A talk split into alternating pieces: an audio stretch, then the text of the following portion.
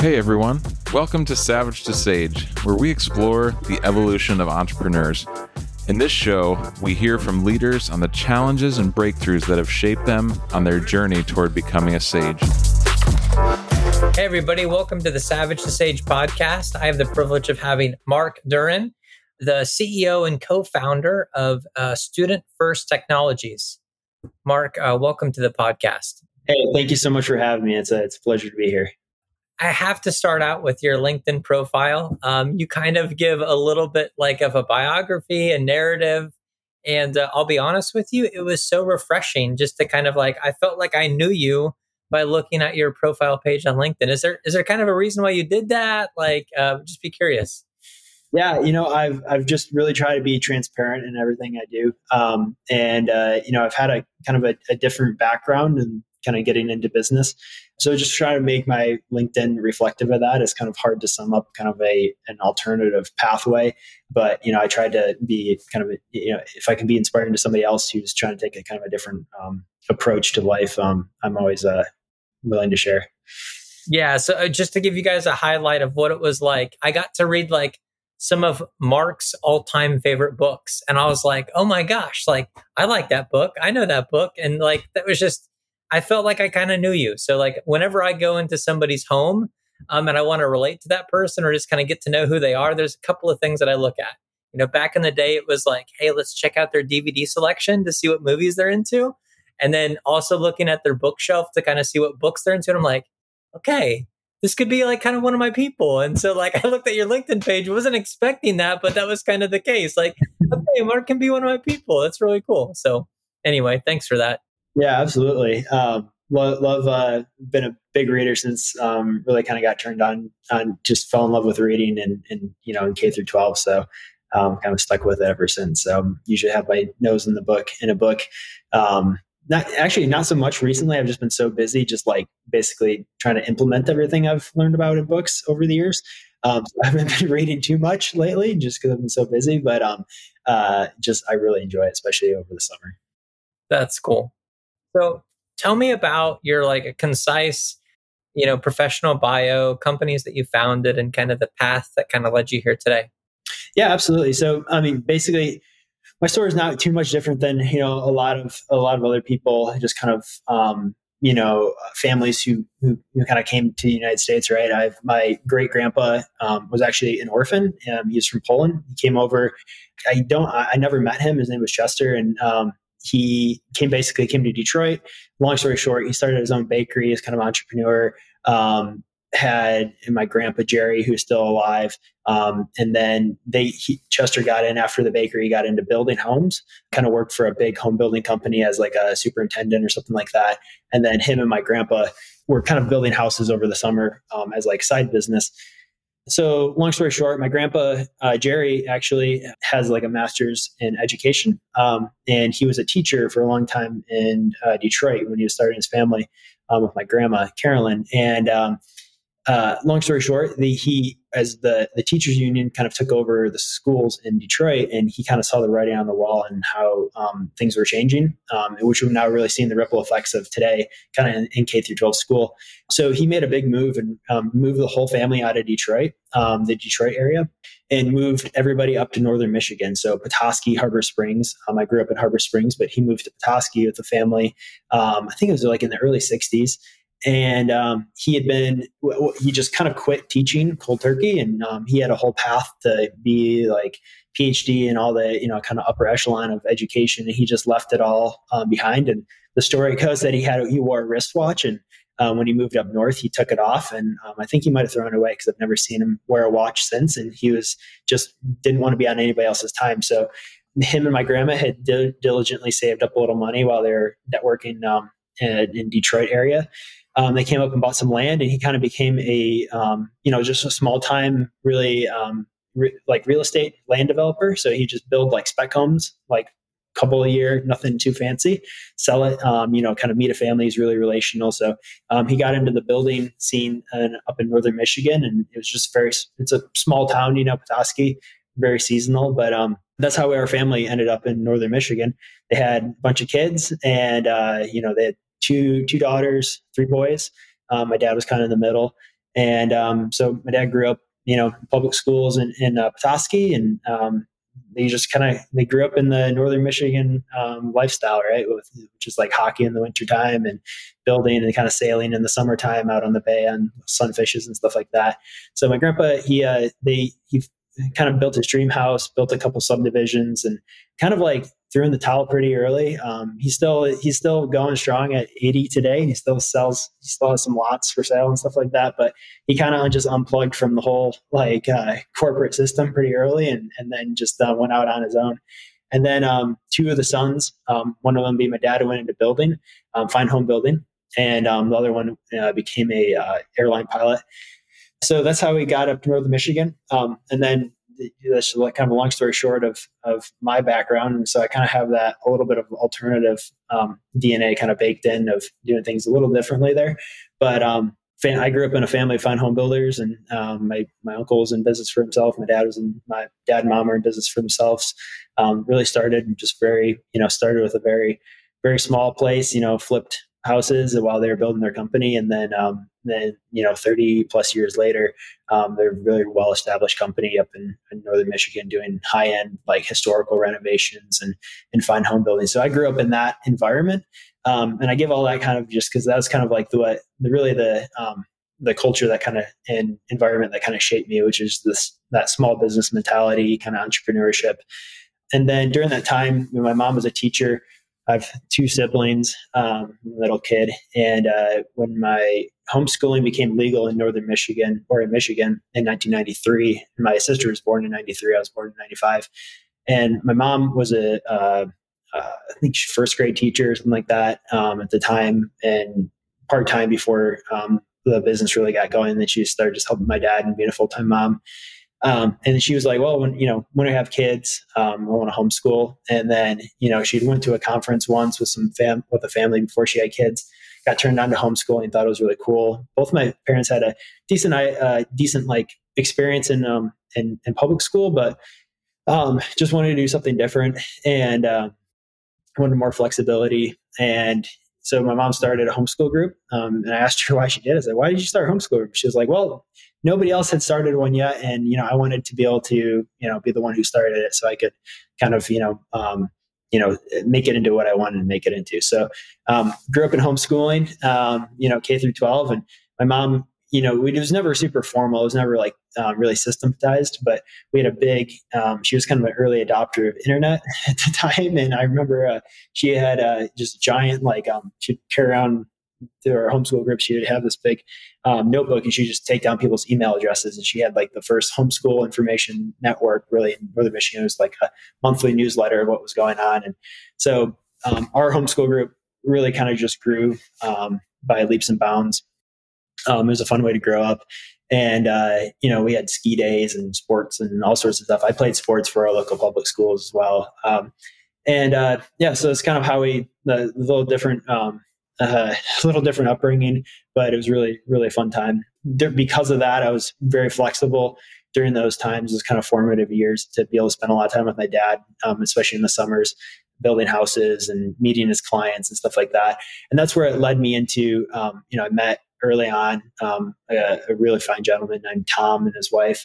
Um, we built a big lake, lake house for, and um, he, you know, I had developed a relationship with him from when I was like 14, taking, helping take care of his house after we built it and stuff like that.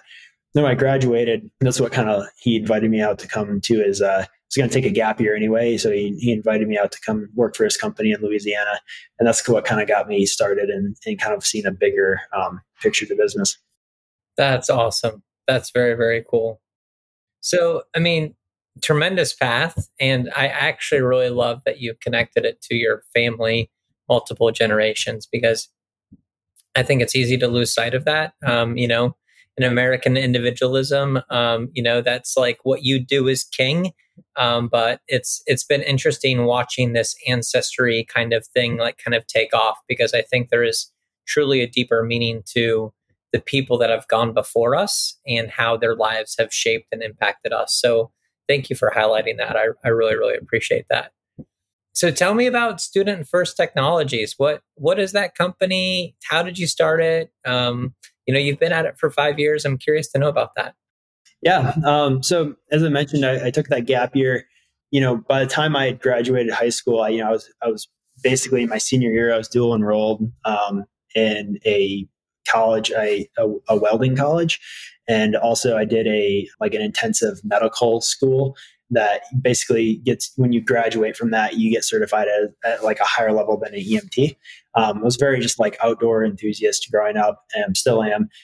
Um, so i didn't really know what i was wanted to do. By the time i graduated high school I'd, I'd been working in our family business for so long i felt like i had a career in home building already and i liked it a lot but didn't necessarily know if i wanted to like you know pursue it as my own and then when I got the chance to take the gap year, work for this guy um, who has this big uh, logistics company. Um, basically, they they have on the Mississippi, Mississippi River. There's the big boats and barges that push the bulk commodities up and down all the way from the Gulf of Mexico all the way up to like really like Cairo, Illinois. Um, so his company handles all those. They own the giant tugboats and the barges, and they move all that stuff. So you know, and they were doing. They had a, it's, a, it's a really big business, and um, so I got to live with him and then but work with all these guys on the river. So I got to really see, you know, and a lot of them didn't know I was living with like the president and the company. And so I was just out there with the guys and you know, with managers and stuff like that. So I got to really see um, business from, you know, my my parents really have they have a craftsman mentality business. So there was, you know, it's very hands-on um, entrepreneurial but very like looking at it from like kind of an artisan perspective so it's not as much like a business mindset of how do you scale a business um, so this was my first like kind of real look into what it looked like to run a, like an actual like a really big business with managers and people and employees in multiple states and everything like that. So it was kind of like a, a really intensive um, learning process for me because I was with like the guys who are just out on the river with the barges, and I was doing that work too. Um, like four o'clock in the morning, swapping barges out on the river and stuff like that. But then I would get to come back and then go get to ride with this president to like a, a, dinner with like a guy who owns one of the biggest oil companies in the United States. And like, so I got to see a lot of this and we, I got to go out to like Texas on the jet and go hunting and stuff. So I got to kind of see this bigger picture of business and um, they were super focused on client service, making sure you always treat your customer first and you, um, you just really over index on customer service. So, and he just lived that out. And the first book that he gave me was a book called Good to Great by Jim, Jim Collins. And I remember I read that book. Um, it was actually before I came out to work for him. I read the book. And I came out there and I literally just watched the book in action because he literally embodied the what what they talked about in that book. So it was really to me, it was like you can take knowledge that you read and like put it into action in the real world and it like works. And so that from, you know, 20 years old, I was like, kind of had that epiphany where it's like I, I, I didn't know if I wanted to go to college at the time. I didn't know what I was going to go for if I did. So long story short, I was asking this guy, I'm like, well, I really, you know, I looked at his lifestyle and what he could do.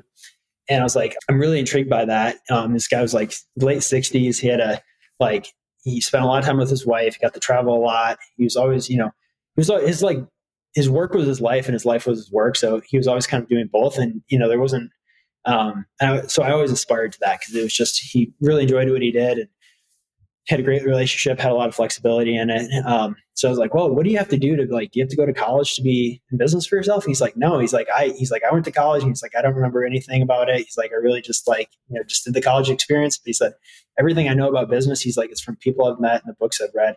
And I was like thinking to myself at the time, I'm like, "Well, I'm like I can go spend four years going to college to like learn about like study business or I can just go right into it and just try to figure it out. So um, I worked for him about a year and then came back, started my own property management business while working for my dad's business um, and kind of taking on a bigger like managerial role with that. Um, and then just tried a lot of different things. So um, that's kind of how I got started in, into the business world on my own. And then, long story short, property management really well, but it didn't really kind of hit all the, the boxes I was looking for. So I kind of um, put that aside, I, you know, I, I, at the time I met my now wife. Um, she got accepted into school to be an eye doctor um, down here in Bloomington, actually. So it's how we got to Indiana. So um, I kind of success. I just basically did a nice handoff to another um, guy who did property management, and kind of walked away from that whole world. Uh, moved to Indianapolis and got involved in the tech scene. and then ended up working for a couple tech companies and uh, marketing and some different um, different organizations. And then that kind of led me into um, later on meeting my co-founder. Cool. Very, very cool.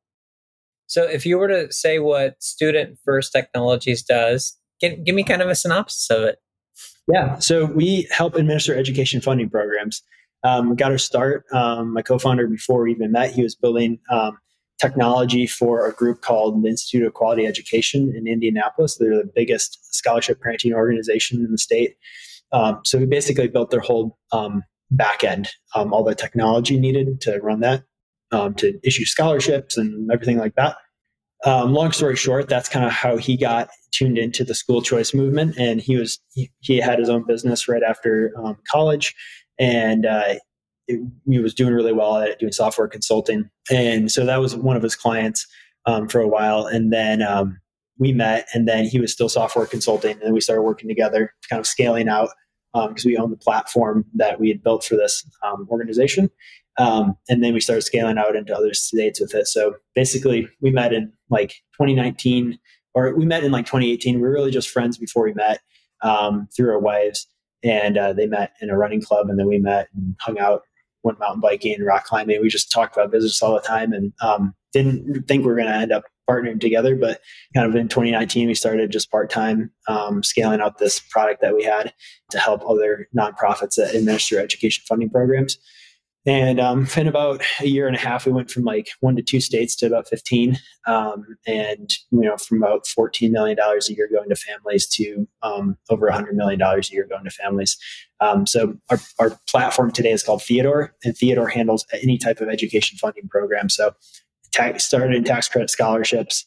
We do micro grants, so we run the the all the technology for the Indiana Learns micro grant program here in Indiana, um, and then we also do ESAs. And are really our sole focus, um, almost our sole focus now, is um, ESAs, which is a lot of these programs are becoming ESAs or kind of um, evolving into an ESA, um, which is an education savings account where the state takes part of the per people funding and allocates that directly to a family.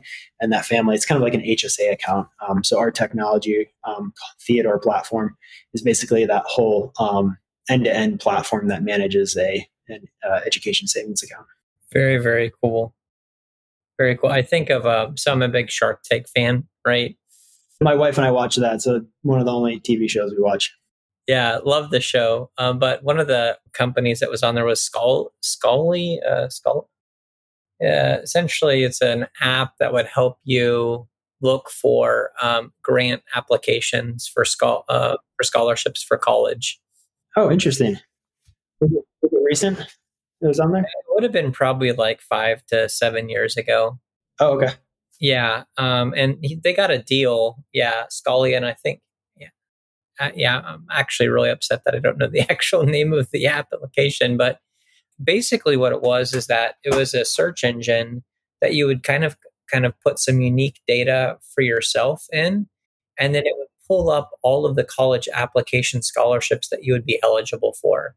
Is that similar to what you guys do? Um, it, but is it maybe not exclusive to college? Can you kind of tell me some more details about yeah like your- so um, for those who don't know too much about uh, education savings accounts, ESAs as they're called today, um, it's really K through 12 only. So, um, it, um, in broad strokes, what we do is kind of consolidating that process that you, you, were just talking about. That's for higher ed, but for K through 12. So, how do you find those scholarships, those opportunities um, that you can connect with and, and, and send your, stu- your, your your kid to the school of your choice um, through their K through 12 years?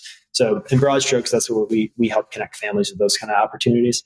But uh, yeah, so education savings accounts, ESAs, they've been um, really there's the first program was in Arizona um, years ago. It started off as really just special needs um, ES education savings account. So, but now and really since um, COVID kind of really accelerated accelerated the policy. So there's a fantastic organization in downtown Indianapolis actually called um, EdChoice um, their CEO is um, Robert Enlow, absolute fantastic organization, great group of people with um, they do education freedom policy, and so they've been really one of the um, them among many other great uh, organizations have really been pushing for more education freedom over the years. And it's really um, kind of their vision and a lot of the work that they've been doing, um, planting seeds for years, has come to fruition over this last year, which is widespread ESA education policy getting passed across the United States. Um, or in process in like the legislation process. So there's just been a big push um, to be able to fund students, not systems. And what that looks like is um, historically, right? You've, if you want to go into like a quote unquote good public school, you have to buy into that zip code basically. So it's really not open to anybody. It's kind of segregated off of where you can afford. So, um, you know, it, basically open enrollment policies plus education ESA policy is helping kind of like, um, uh, kind of un there's kind of, they call it redlining in education, basically where all the zip codes go and which school districts you can get into. So um, ESAs are, are really kind of helping create a lot more like equity in education and letting families who maybe are, are quote unquote trapped in a failing public school be able to gain funding um, to be able to go to a, a, school of their choice. And that's it, we've seen school. Indiana's had a lot of school choice over the years of you know voucher programs and scholarships, but ESA is is, is really it's a you know the money um, is coming directly from the state, so you're not you're basically applying to um, a state or an organization that's um, like a nonprofit organization that is a uh, is running the program. And instead of like that scholarship getting fundraised for, you know, by uh, people who are getting a tax credit for that, you know, it's coming directly from the state. So they're taking like 80 to 90% of that per pupil funding and they're just putting that into a digital wallet for a family to use. Um, so we're, you know, there's a, there's a, uh, expanded ESA coming here in Indiana. Um, but a good example for a lot of people to be able to look up is just Arizona. Um, the base amount per year per student there is like seven thousand um, dollars that families get per student um, each year. And then if there's some learning, um, if there's any learning disabilities or anything like that for a student, they can qualify for up to like forty thousand dollars a year if if there's some unique um, learning needs that are that are, need to be accounted for. That's really great information. Oh, that's great. That's really really cool. I love the mission behind it and just the you know, making it equitable for everybody. Um, the redlining for, you know, uh, schooling, uh, that makes tons of sense. So, yeah, thanks for sharing a bit about that. Absolutely. A good book is uh, A Fine Line by Tim DeRoche. Um, really kind of ex- explains um, kind of really how our, our educational system has kind of um, evolved over the years and kind of what's getting put in place to kind of um, solve some of the, the pitfalls. Okay, that's perfect. Thank you. Maybe we can put that in our show notes. So, talking about your journey, you know, like I think you've alluded to it a little bit. So, you've said that like you've come from a family of entrepreneurs. Um, what what made you, you know, make the decision to say this is for me? You know, uh, this is like Mark. You know, like this is something that I want to do. You know.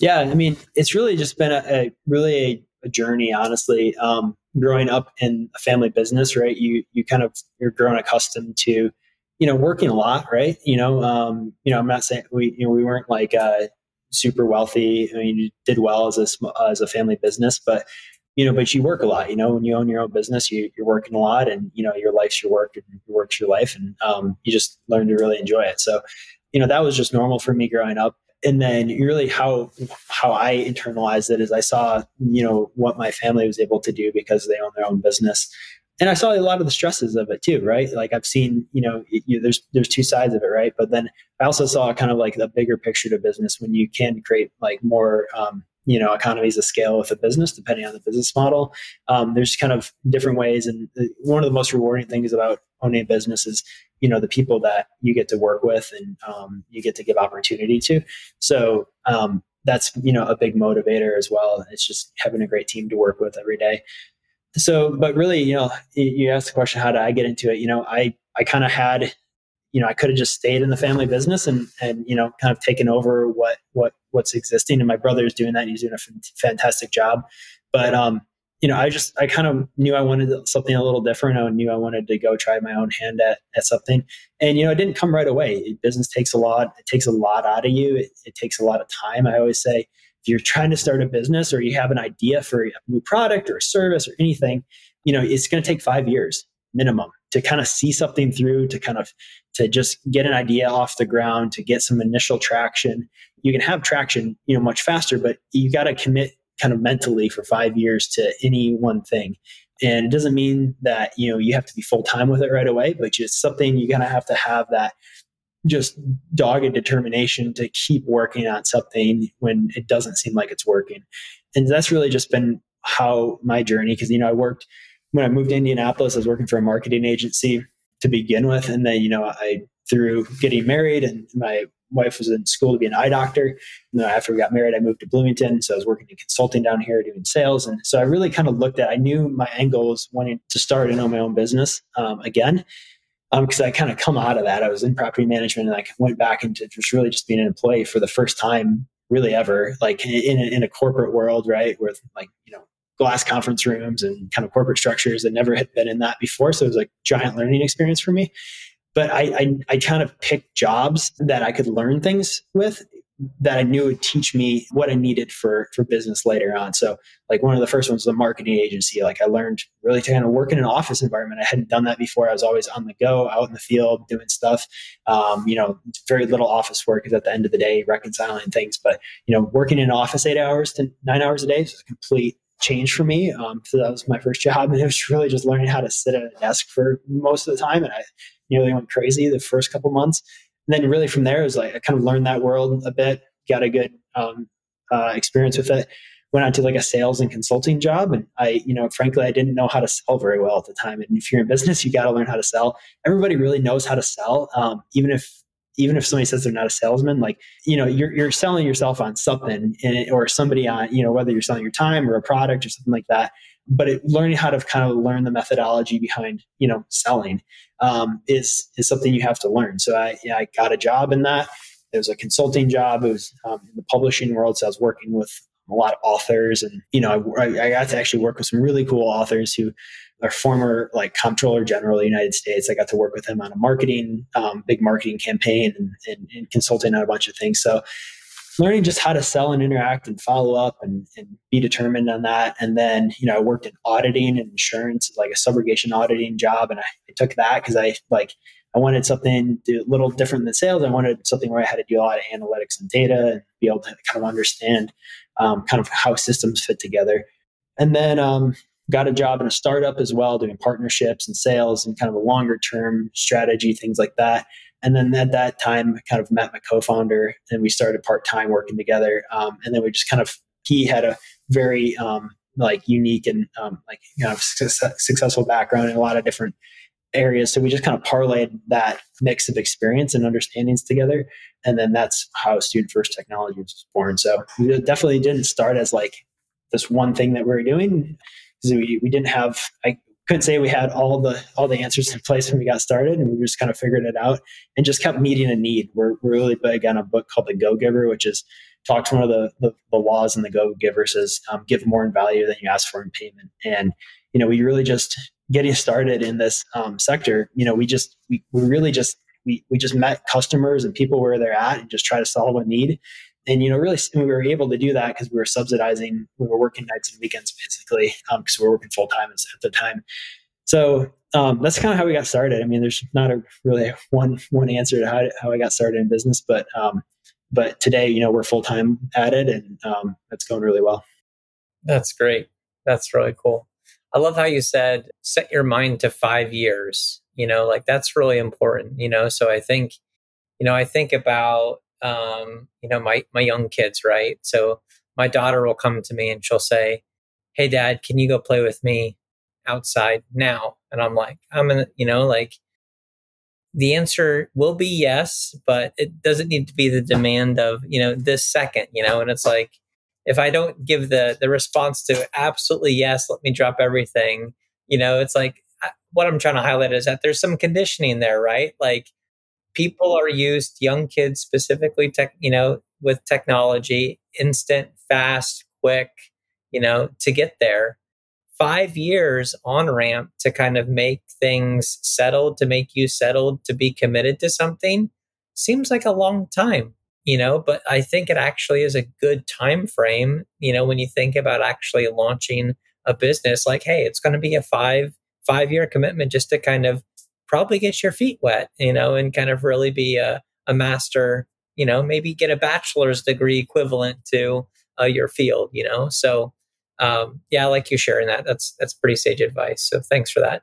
Absolutely, yeah. Sometimes you know, I really, I, I had the pleasure of working with, meeting and working closely with several very successful guys in business, and they're also very just that. What kind of drew me to working for them at the time is that they weren't just like successful just in business, but they had great families, great relationships. You know, they had time, and so, uh, uh, but they all kind of had a similar message. And I got to work for for multiple folks like this, and you know, a lot of them said, you know, you, you got to commit to the long term, right, of figuring things out. And kind of what sometimes what you start with, like the idea, it's going to evolve as you go. A business that you think it's going to start out, you're just going to do one thing, right? You might learn something new along the way, but kind of like just setting yourself to that. Because most people, they, they, they get really excited about a business or something or opportunity to go out on their own and they try it really hard for a month or something. And then it's like, oh, this isn't working. And they go, they, they stop or something like that. Or after a year, but you know, you just have to kind of you have to look at it and be realistic where you're at. But yeah, I mean, you have to kind of like if you you know you're moving in that direction, you got to just kind of set your mind on it and then go after it. Um, and you know, you're going to learn a lot during that time. And you know, maybe what you what you originally started off of, maybe the first opportunity um, that you you set off working on, you know, doesn't pan out, but then you pivot with the, what you learned on that one and you merge it into something else during those five years. So but usually if you know if you just commit to it during that time you can you'll figure something out. That's cool. Yeah great. Thanks mark. So like if you were speaking about that like five year commitment has there been like specific things that you've learned a lot in that five year you know kind of commitment to a business that like professional personal like as you've like kind of evolved as an entrepreneur what are some things that you've learned along the way for yourself? Yeah, I, I, think you can't you can't take shortcuts. One of the things that you know we've really learned along the way is you have to really just be patient. There's seasons where a lot of things happen quickly, and there's other other seasons where things happen really slowly. So you just have to be patient during those. Um, but learning wise, I definitely say just a lot of it's just learning about yourself to be honest i mean you you really have to learn personality types on people like how you're wired how you respond to stress things like that because you know there's a lot of businesses it's simple right you, you're basically figuring out you, you figure out a need right and then you figure out a solution to that need and then you figure out how to price it and then make it worthwhile and make it all work and figure systems out around that so it's kind of simple by nature, but it's complex because everybody, right? You're working with people, and people are always changing, and, th- industry is always changing. Technology changes quickly, so you have to be really adaptable. So I'd say just being adaptable, like you know, you you have to make sure you have a good, you know, make sure you it really anything in business, you have to you know find your product market fit as fast as possible. You know, find something that somebody's willing to pay for, right? You know, that's what you have to do in business. You have to be find a way to profitability, um, find a way to get customers. I think one of the reasons, um, you know, we we thought about raising money. We had a lot of conversations with investors early on, and there's there's kind of two ways to build a business, right? You can you can kind of go quote unquote slower and bootstrap it, and then you find your customers, or you can go raise money, right? You basically you, that you try to figure every you try to figure out this big pitch, right, and then you go sell that dream to an investor. And then you then you were really on the hook for trying to deliver to that dream that you sold right?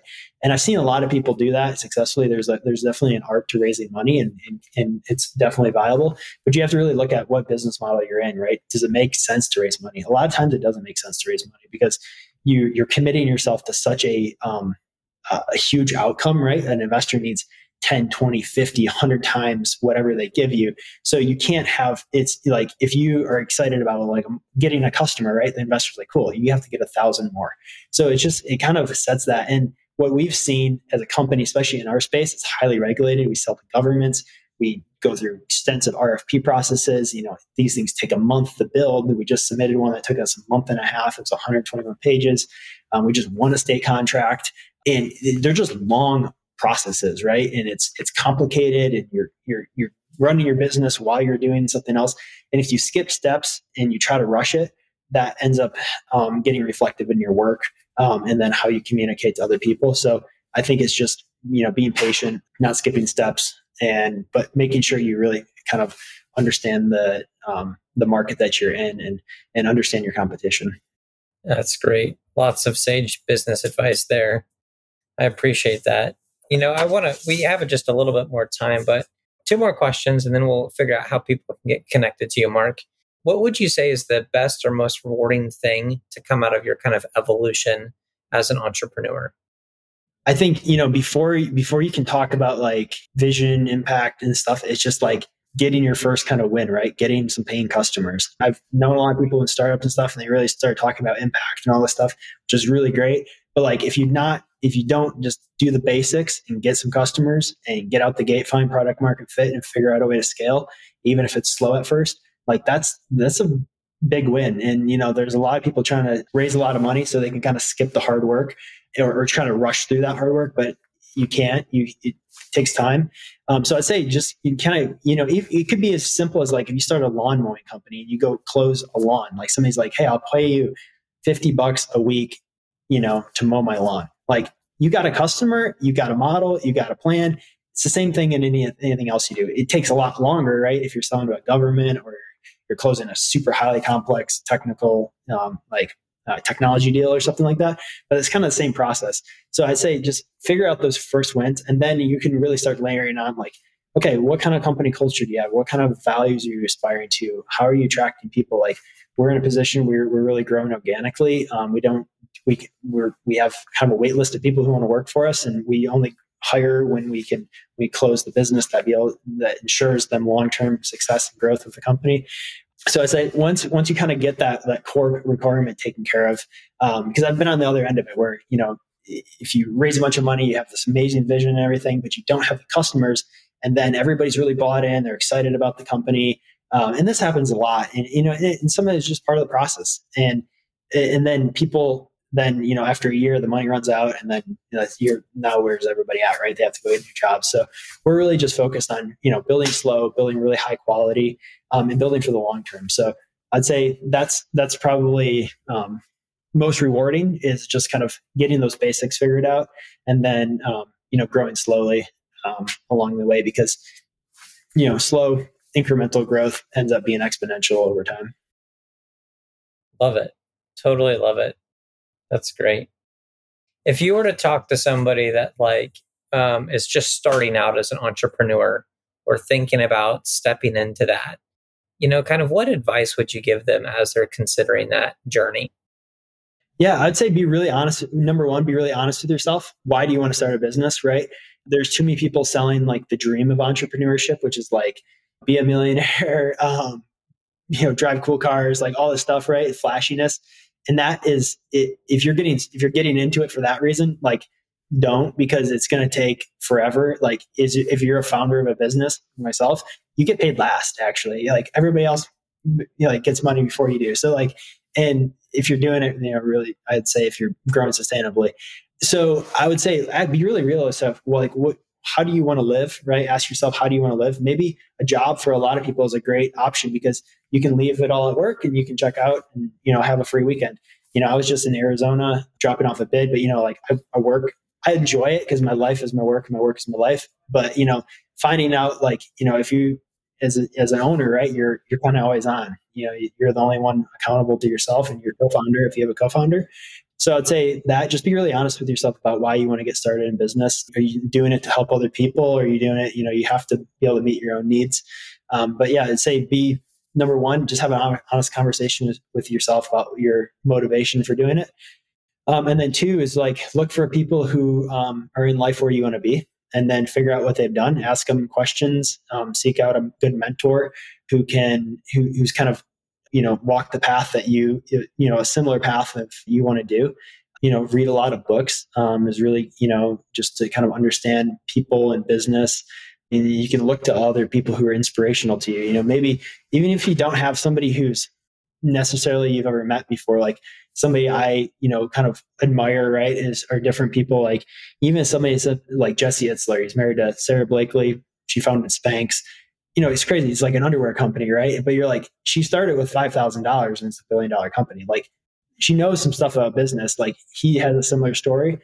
Find people like you don't have to necessarily sit down with somebody in person, but you could follow somebody on Instagram who's actually really actually talking about real business and and don't follow you know don't don't tune into people who are just selling you like a dream buy a course you know do, do this or that but follow people who kind of like are inspirational to you for more reasons than just like money or business, but like kind of the whole package life, family, business, um, marriage, and then just kind of act, ask yourself, go back to that core root, like why do I want to do this? And maybe it's a good personality fit for you, maybe it's not, but kind of you kind of get through that pre pre uh, flight checklist, um, you're kind of pretty much on your way. That's awesome. That's awesome. Thank you, Mark. I tell you what, this has been a very enjoyable conversation and I've loved it. If people wanted to get in contact with you, what's the best way to do that? Yeah, um, probably Twitter. Um, Mark Elliott Duran is my Twitter handle. Um, email mark at studentfirsttech.com. You can go to our website, um, www.studentfirsttech.com, um, or LinkedIn, just Mark Duran on LinkedIn. Um, I'm always, I reply to messages and, and uh, I'm pretty available. Very cool. Mark, thank you so much for your time and um, excited to to hear more about uh, all the successes that you guys have. So, yeah, thanks. Thank you for listening to today's interview. To view show notes or hear more episodes, please visit www.savagetosage.com.